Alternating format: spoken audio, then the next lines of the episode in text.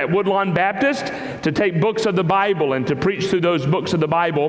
We rotate between Old Testament and New Testament, for we believe that God has equally spoken and revealed himself to us in each of these books, such that the word of Scripture in the book of Leviticus is as much the word of God as Jesus' words are in the Gospels, for example. We are in the very heart of the book of Exodus here in chapter 20. You'll know this narrative in some ways well. It's what you and I affectionately call the Ten Commandments.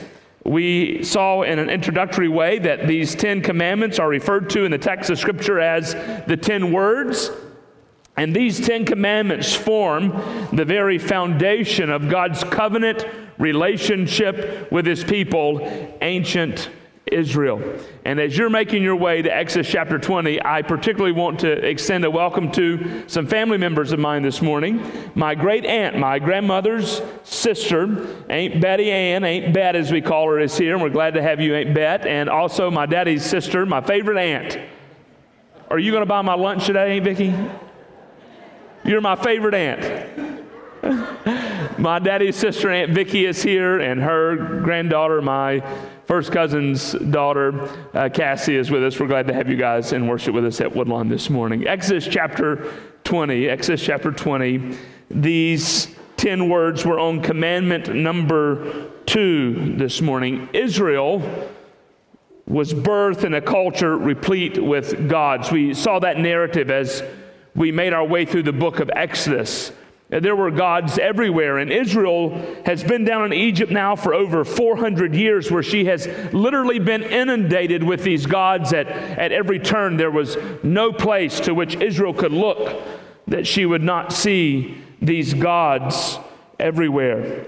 Knowing the history of her existence, God, when calling Israel to himself, sets before them not only the who of worship, we saw the who of worship last week, you shall have no other God before me.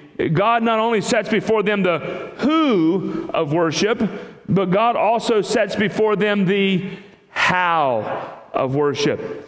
And here in commandment number two, we will see the how of worship. Commandment number one, the who, only worship Yahweh. Commandment number two you shall not make or bow down and worship and serve an image. It matters how we worship God. If you don't believe me this morning that it matters how we worship God, perhaps we would dial in today and have a conversation with Nadab and Abihu and find out from them does it matter how one worships God?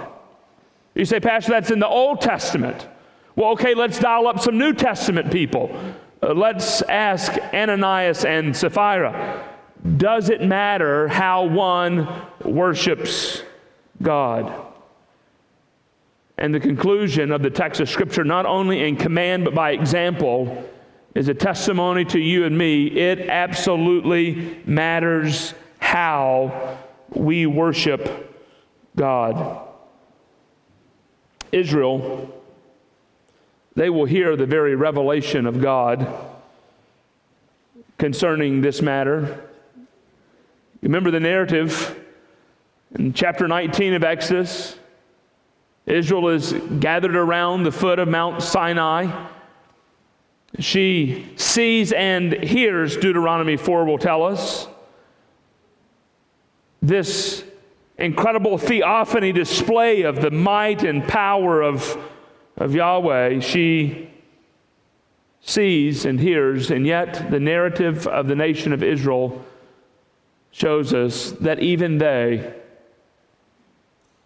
even after hearing and even after seeing, ancient Israel, even themselves, struggle in an incredible way with this place. In fact, just a few short chapters in Exodus, as we move forward, we'll see Israel bowing to a golden image. She carves it out, she cuts it out, she bows down before it, she worships it.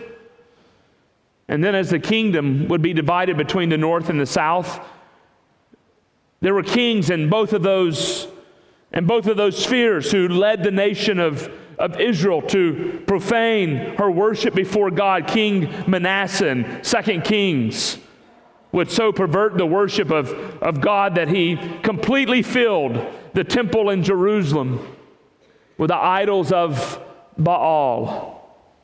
And there led Israel to bow and worship and to serve false, dead gods who have no hope. The narrative of ancient Israel would also be the narrative of the early church.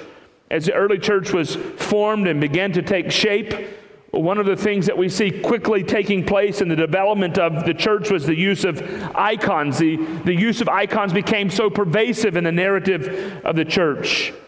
Icons were viewed as instruments that facilitate a connection between the worshiper and the divine. They help facilitate worship in some ways, even if they themselves were not being worshiped. They were seen as tools or instruments of necessity that guided one in worship. Through the veneration of icons, believers engage in acts of reverence and contemplation, using the images as a means to focus their prayers and to draw near to God. Icons are said not necessarily to be worshiped, even though I think there's a case to be made that they are indeed worshiped, but are considered as channels for encountering the sacred. One of the key focuses of the Reformation was this conversation on the use of idols or the use of icons in, in worship. The reformers were very concerned with the way the church was using icons. Martin Luther, a key leader in the Reformation, expressed reservation about the use of religious icons and images in worship. He said this quote, I am not of the opinion that through the images man may be taught and strengthened in his face, in his faith.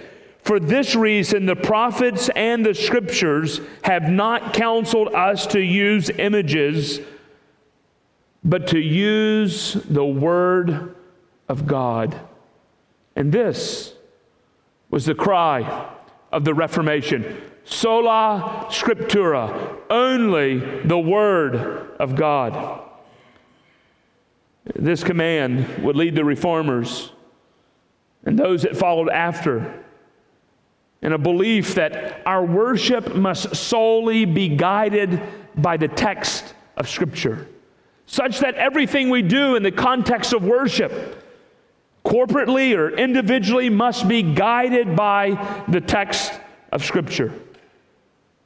It's why we, as the pastors at Woodlawn, seek so diligently to form and to shape our time of corporate worship around the Word of God. If you use your worship guides, you'll notice that the shape of this worship service itself comes from the shape of this text, from the themes flowing from this text, such that we, we want to center everything we're doing and this act of worship around the Word of God. It's why, for example, we seek throughout our various ministries children's ministry, and student ministry, and, and college ministry, and adult ministry, and discipleship groups to be grounded in the Word of God.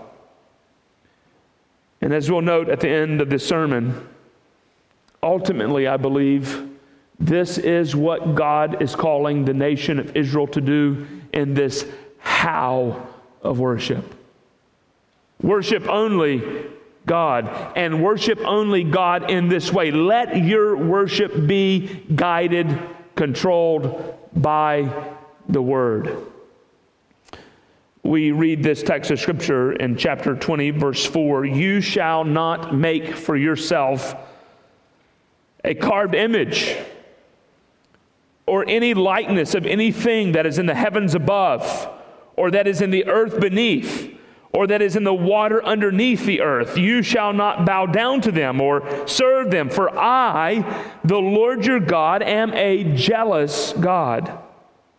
Visiting the iniquity of the fathers on the children to the third and fourth generation of those who hate me, but showing steadfast love to thousands of those who love me and keep my commandments. Notice how this text begins in much the same way as last week's narrative. It begins with stating the negative. Uh, the Lord could have easily said to ancient Israel, Only worship me. But he states it in the negative You shall have no other gods before me. He does it here with this second commandment. He could have simply said, Only bow down and worship me. Me alone. Only I. But he states it in the negative You shall not make for yourself a carved image or any likeness of anything that is in the heaven above or in the earth beneath or in the water under the earth. This use this this word here in the ESV you shall not make for yourself a carved image. If you're reading from uh, a few different translations this morning, it simply means a carved idol. It's, it's, translated. This is one of the words that is used. It's the most prevalent word used in the Old Testament for declaring or describing an idol, this carved image. An idol is something that is hewn or something that is carved out.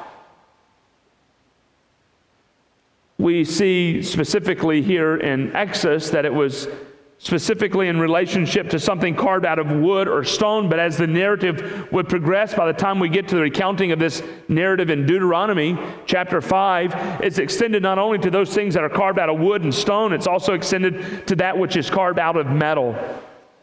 And by the way, this would be the same word that God would use as he was talking about the use of the two stone tablets that were carved out for the words of God to appear for, the, for ancient Israel, to hew or to cut out, to cut straight.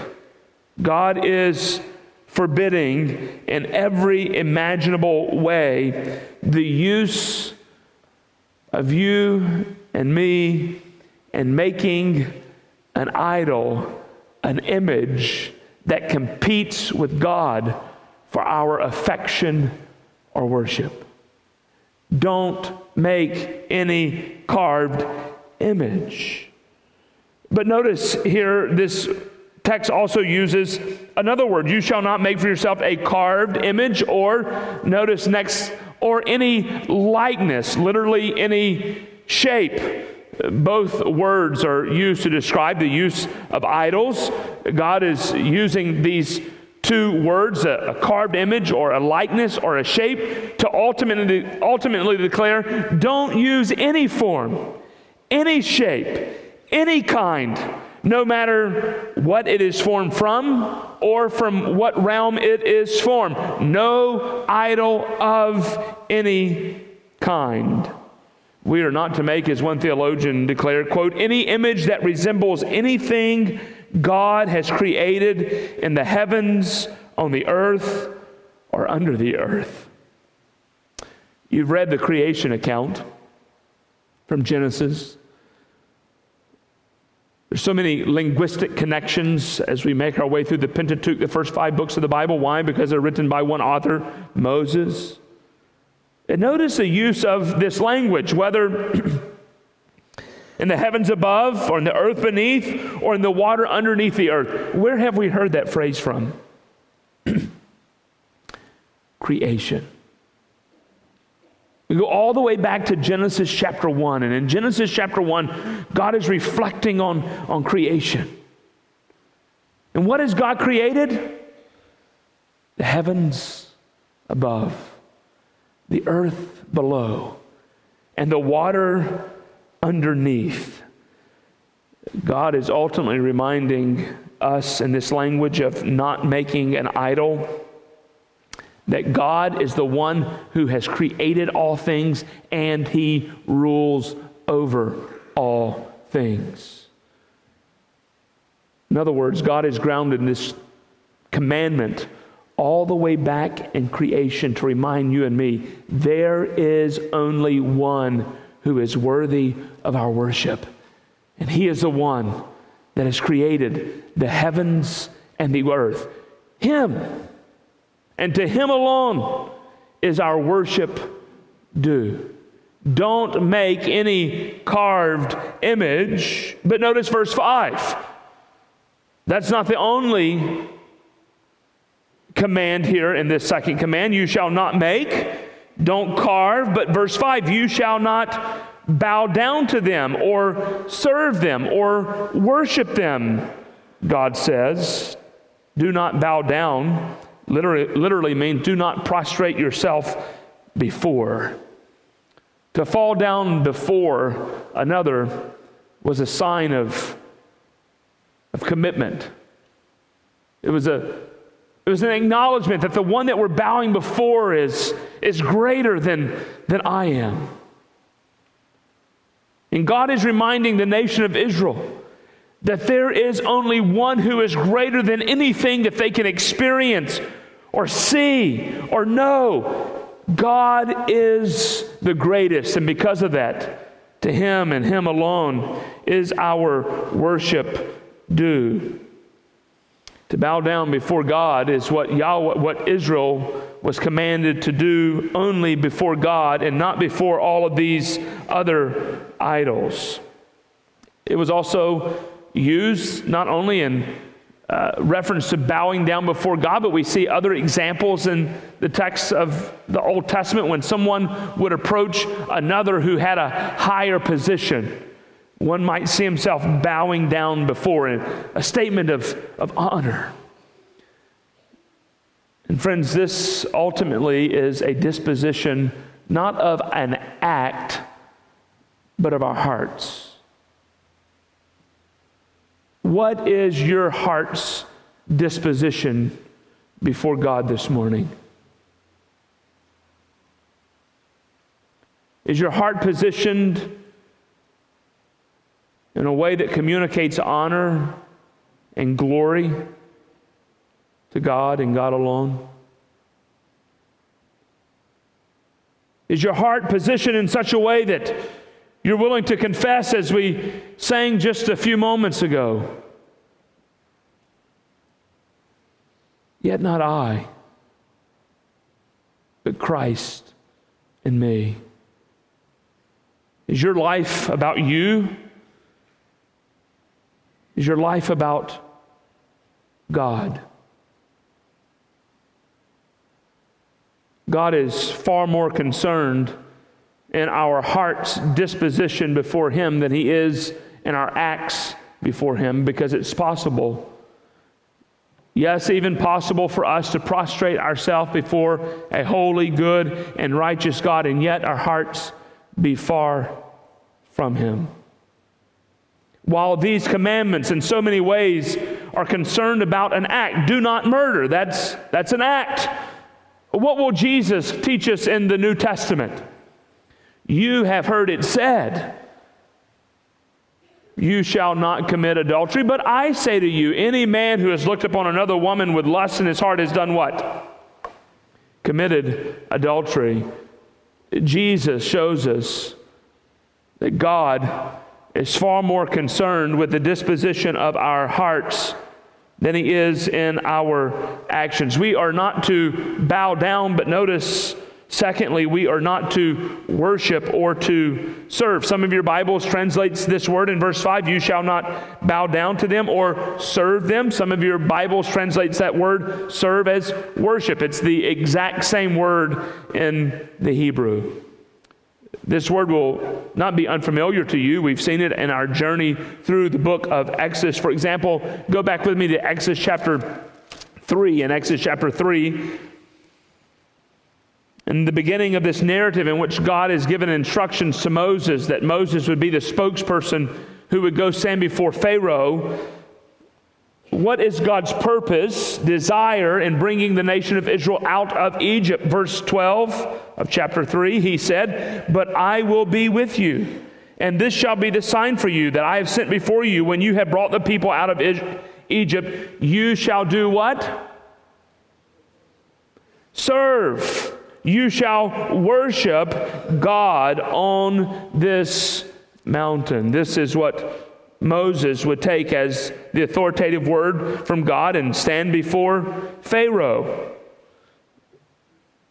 Chapter 4, verse 22 Then you shall say to Pharaoh, Thus says the Lord, Israel is my firstborn son, and I say to you, Let my son go that he may serve, that he may worship me. This was God's design for the nation of Israel, for his people, that they might collectively be a people that worships and serves God alone. This is what the psalmist is aiming at in Psalm 99 9. Exalt the Lord our God and serve or worship at his holy mountain, for the Lord our God is holy. God is ultimately warning the nation of Israel and this command for them to turn back after being delivered from Egyptian bondage and serve other gods would be a reversal of the Exodus. God is not wanting the nation of Israel to reverse what He's done for them in the Exodus. God is not wanting the nation of Israel to, to erase the redemption that God has provided for them through their false acts of worship. Why? Why does God dictate, command that you and I worship Him in this way?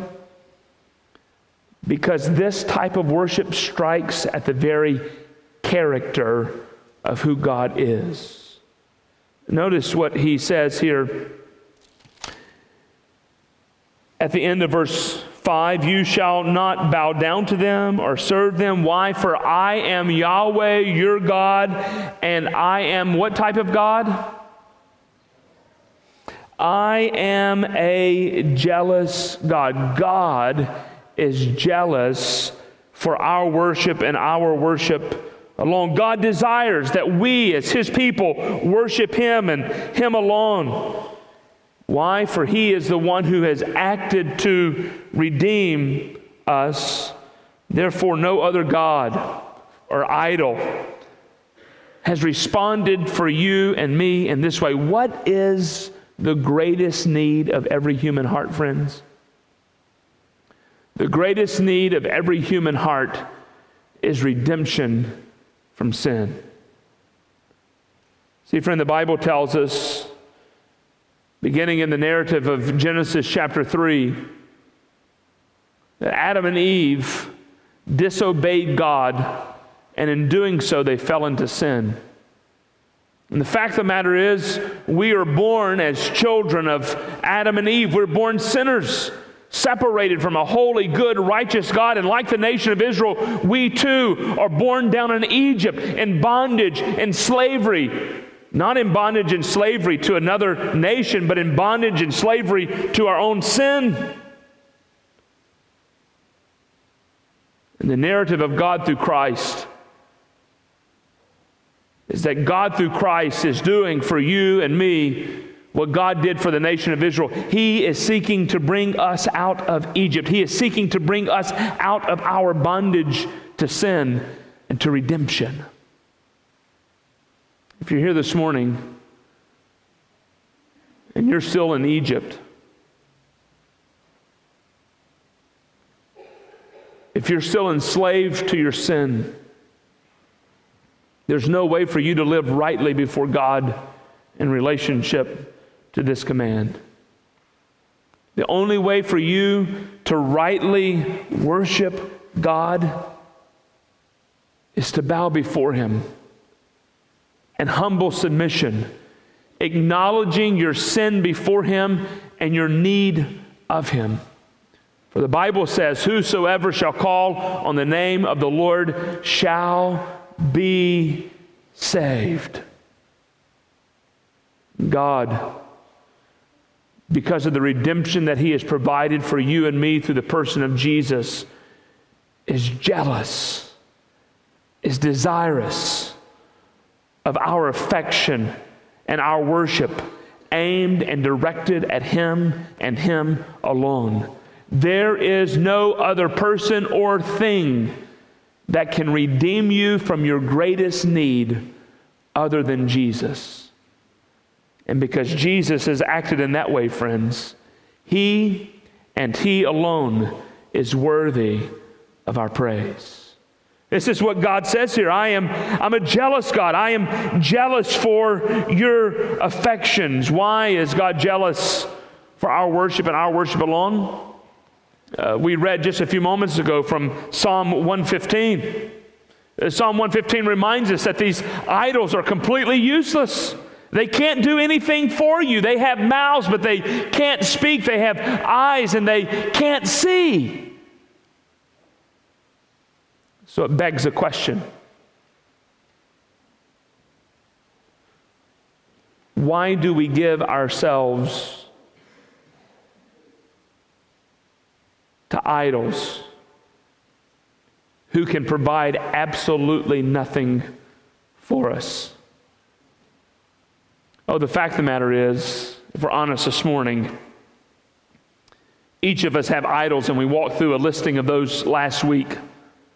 Each of us have idols, and it's a daily battle in our own hearts to reject those. But the fact is, each and every one of us have idols that we cling so closely to, and we think that those idols are providing a sense of comfort and security and in too many ways and at too many times pleasure.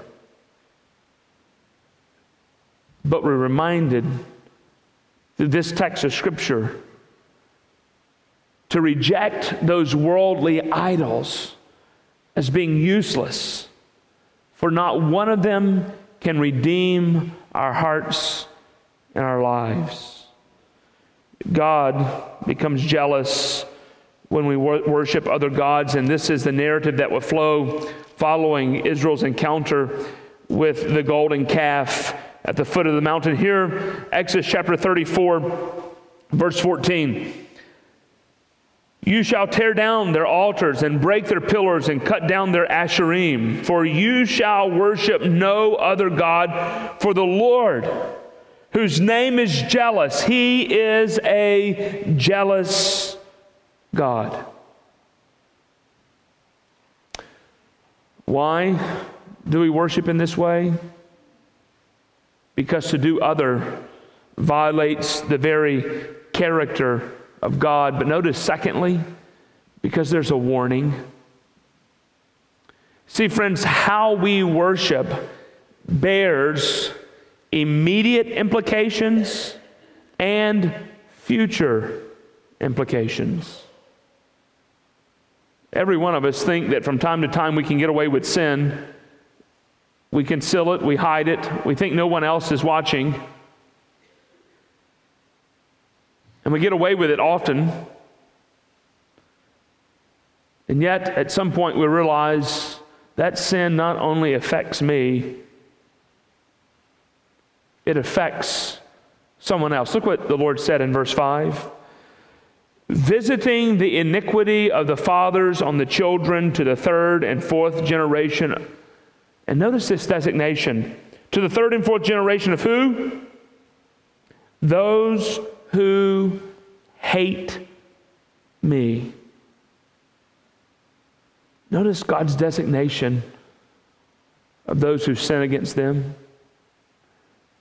What does our sin communicate? before a holy, righteous, good God, not our love for Him, our disdain for Him.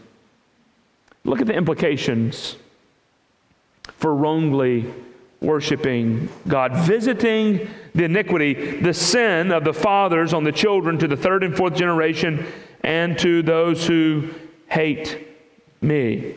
Is God saying that future generations are directly responsible or held accountable for our sins. We've heard a lot of narrative in the, the life of this country over the last four or five years about conversations such as this. We've seen pleas for whole groups and listings of people to respond with an act of repentance because people 200, 300, 400 years ago responded in a right way. And the foundation for that cry is laid here in Exodus chapter 20. Can I repent of Erica's sin? Well, number one, I'd have to spend all day. I don't have time for that. No, I can't, I can't repent for Erica's sin. She is responsible for her sin before God. Can, can Erica repent of my sin? No. Can the current iteration of this congregation, can those of us seated in this building today, can we, re, can we repent for the sins of this congregation from 100 years ago? Israel wrongly understood God's command here. Israel struggled with the right application of what God was saying of visiting the iniquity of the fathers on the children to the third and fourth generation of those who hate me. Such that an entire chapter in a later prophet, the 18th chapter of the book of Ezekiel, God has to spend a lengthy narrative reminding ancient Israel that ultimately God will judge the one who has sinned. But don't miss the implication here. What God is saying to you and me through this second commandment is don't think you can sin and it only affect you. You see, Daddy, what God is saying in this passage of Scripture here is if you worship wrongly, if you lead your family to worship wrongly, don't be surprised when your children continue in the wrong worship of God. Don't be surprised when your grandchildren continue in the wrong worship of God. Don't be surprised when your great great grandchildren continue in the wrong worship of God. Mom and dad and grandparents, the how of worship carries generational implications for your family. What legacy do you desire to leave behind this morning, friend?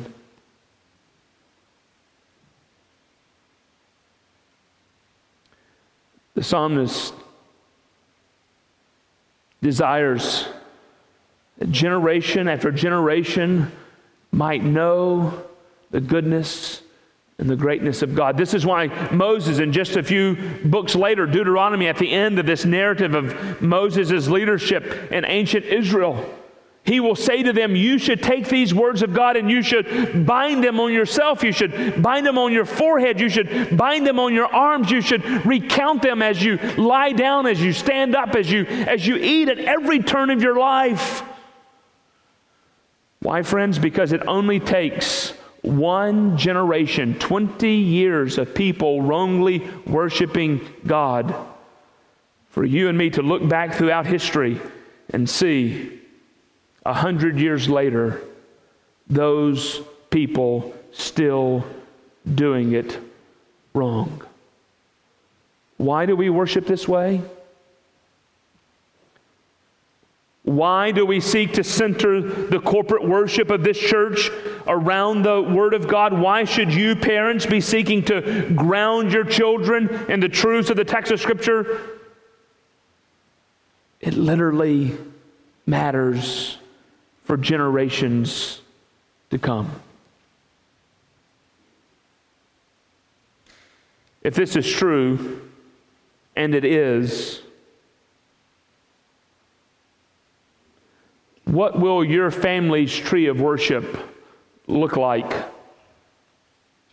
in 60, 80, or 100 years?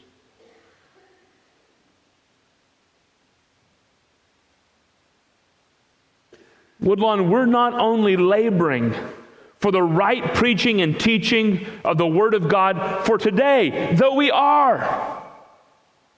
We absolutely are. But we're laboring for the right teaching and preaching of the Word of God, not only for this generation of people who are seated in this sanctuary, but for future generations of people who will sit in this sanctuary.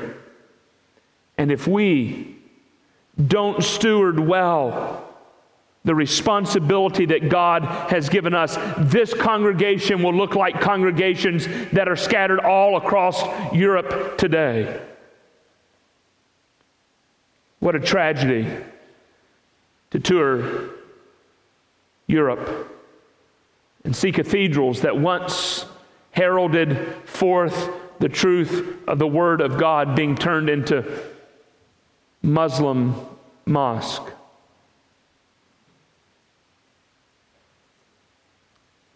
It only takes a few generations to erase what God has built in this generation and how you and I worship plays a large measure and what the next generation does. There is a warning, but notice there is a reward.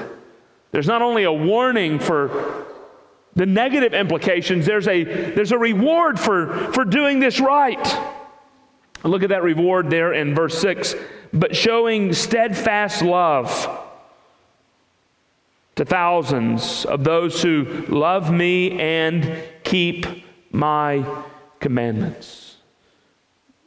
The Lord uses a word that you and I have seen repeated throughout the text of Scripture chesed, the steadfast love of God. It's a communication also of His very character, that character revealed through His jealousy, but this character also revealed through His steadfast love. And notice, friends, what happens when you and I worship right. Notice what happens when we get the how of worship right. For how long do the positive implications of getting the how of worship right carry forward? But showing steadfast love to thousands of generations, literally of those who love me and keep my commandments. Do you see the greatness and the glory of getting it right? It bears far greater implications for thousands of years, and thousands and thousands and thousands of years. Now we're talking about what does our family tree of worship look like?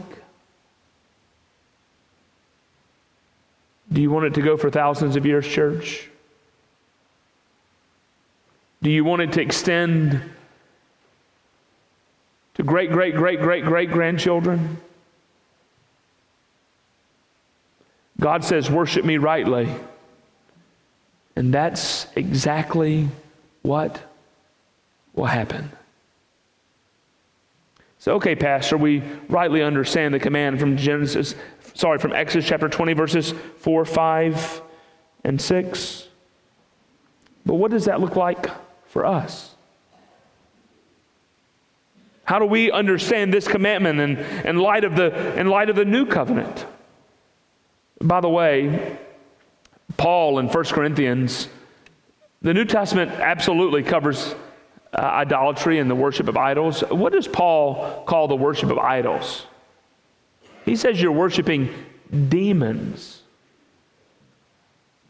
How do we, in light of the call of this second commandment and the New Testament call for us to abandon these idols, how do we rightly live in light of this text of Scripture?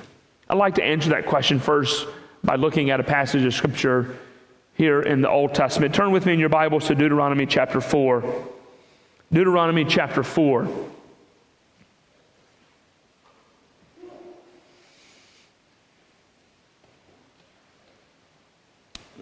For the second time, Moses is gearing up to give this generation that will go into the promised land.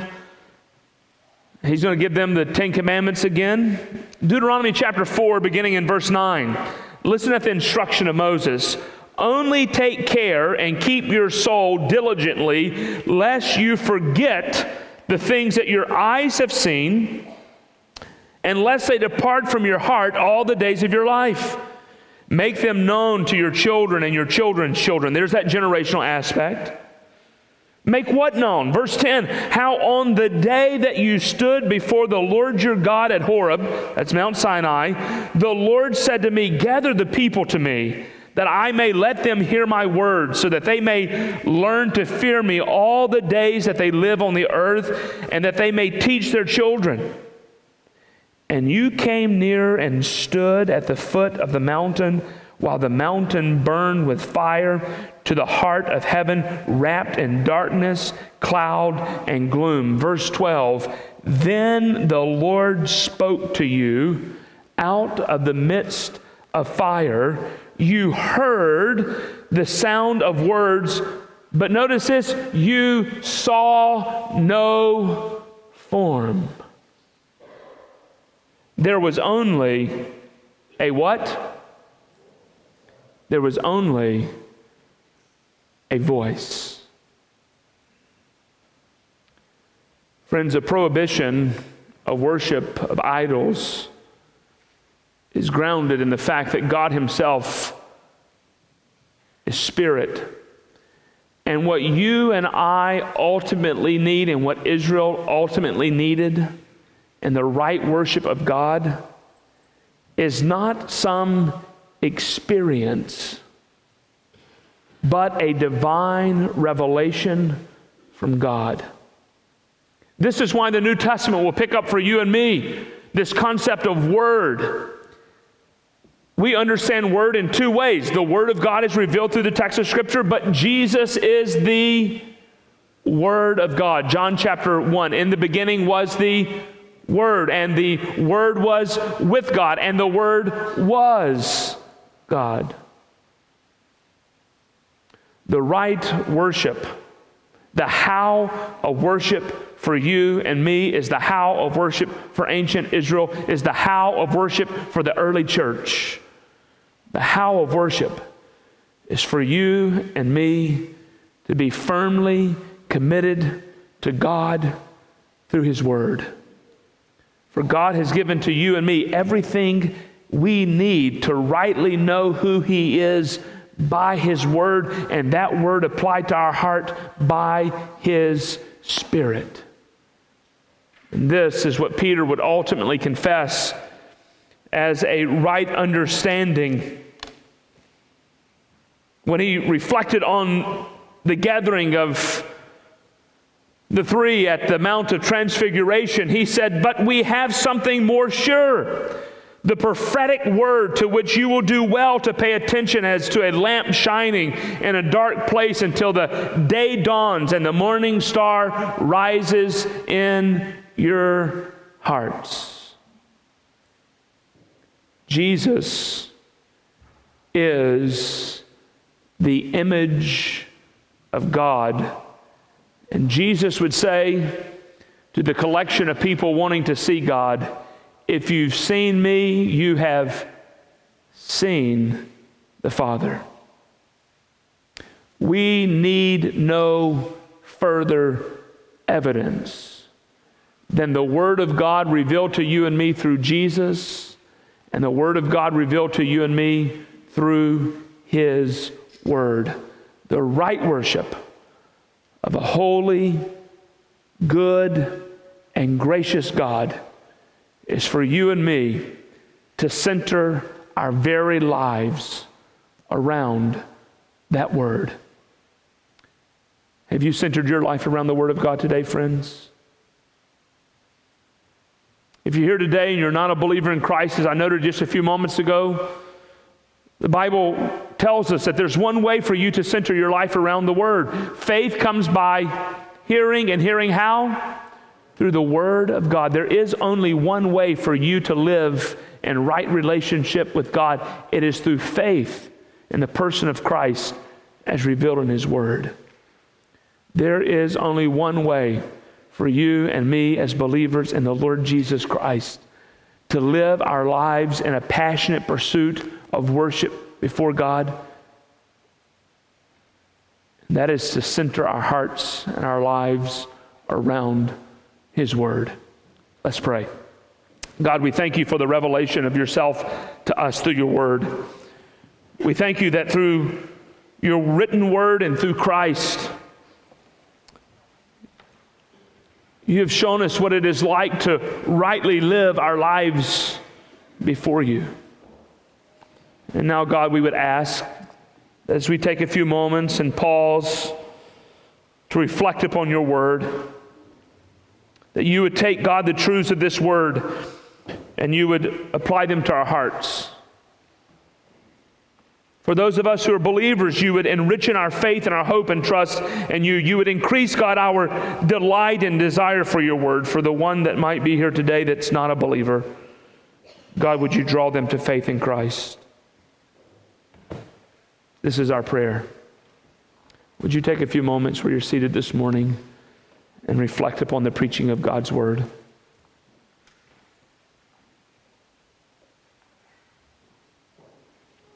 How are you walking in obedience to this command?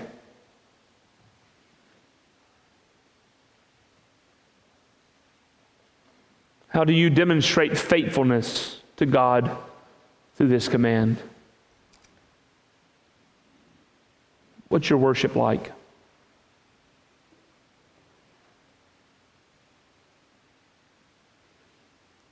Would you ask God this morning to help us as a church? to be faithful to continually center ourselves around the Word? Would you ask God to grant strength to the pastors of this church that we would lead with the conviction of God's Word? Would you ask God to grant us as a congregation a delight in God's Word?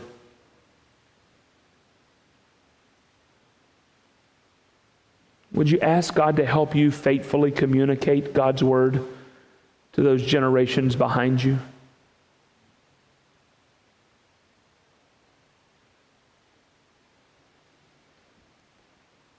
In just a few moments, we're going to stand and corporately respond to the preaching of God's word by singing a hymn that is a prayer. That we might each turn our eyes upon Jesus as we sing that hymn, perhaps you're here today and you have questions about what it means to trust in Christ. Myself and Pastor Travis will be standing down front. We would delight in sharing with you how you can trust in Christ. But, friend, you don't have to come forward and speak to one of us. There are plenty of people seated around you that would delight in sharing with you how you can trust in Christ. Please feel free to turn to someone seated next to you and ask them how you can trust in Christ. They would delight in sharing with you. Secondly, perhaps you'd like one of us to pray with you. Pastor Travis and I would delight in shepherding your hearts by praying with you that the truths of this text of Scripture might indeed be evident in your life. Or thirdly, maybe God has impressed it upon your heart that this is a congregation in which you need to be connected to live out your life on mission with Christ. This would be an opportunity for you to express your interest in being part of this faith family. Lord, as we stand to respond to you now, we ask that our response might be pleasing. We pray this in Jesus' name. Amen.